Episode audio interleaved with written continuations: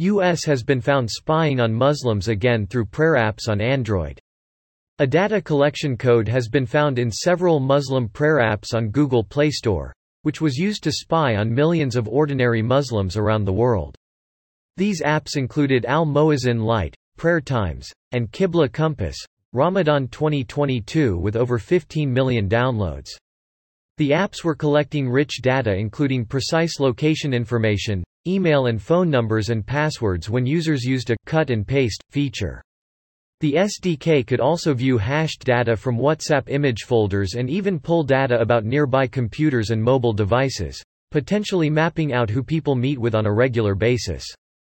The code was added by a Panamanian company Measurement Systems, which is linked to a Virginia defense contractor, that does cyber intelligence work network defense and intelligence intercept work for U.S. agencies. Measurement Systems paid developers around the world to incorporate its code.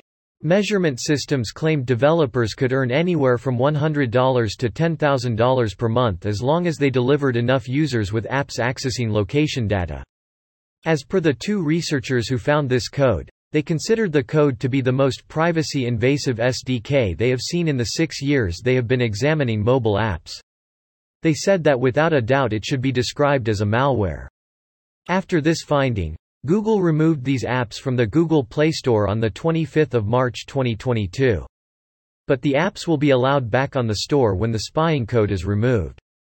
This means, there won't be any legal actions against any of the involved parties and similar apps can potentially use similar techniques in the future, amid no fear.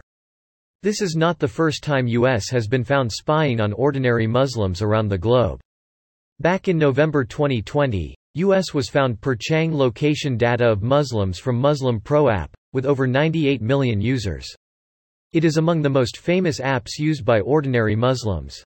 Although U.S. government makes a huge hue and cry against China, Russia, Iran, North Korea etc.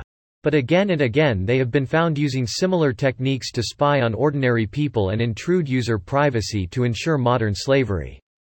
It's a reminder to all Muslims to be careful as they are being monitored 24-7 by even so-called democrated governments.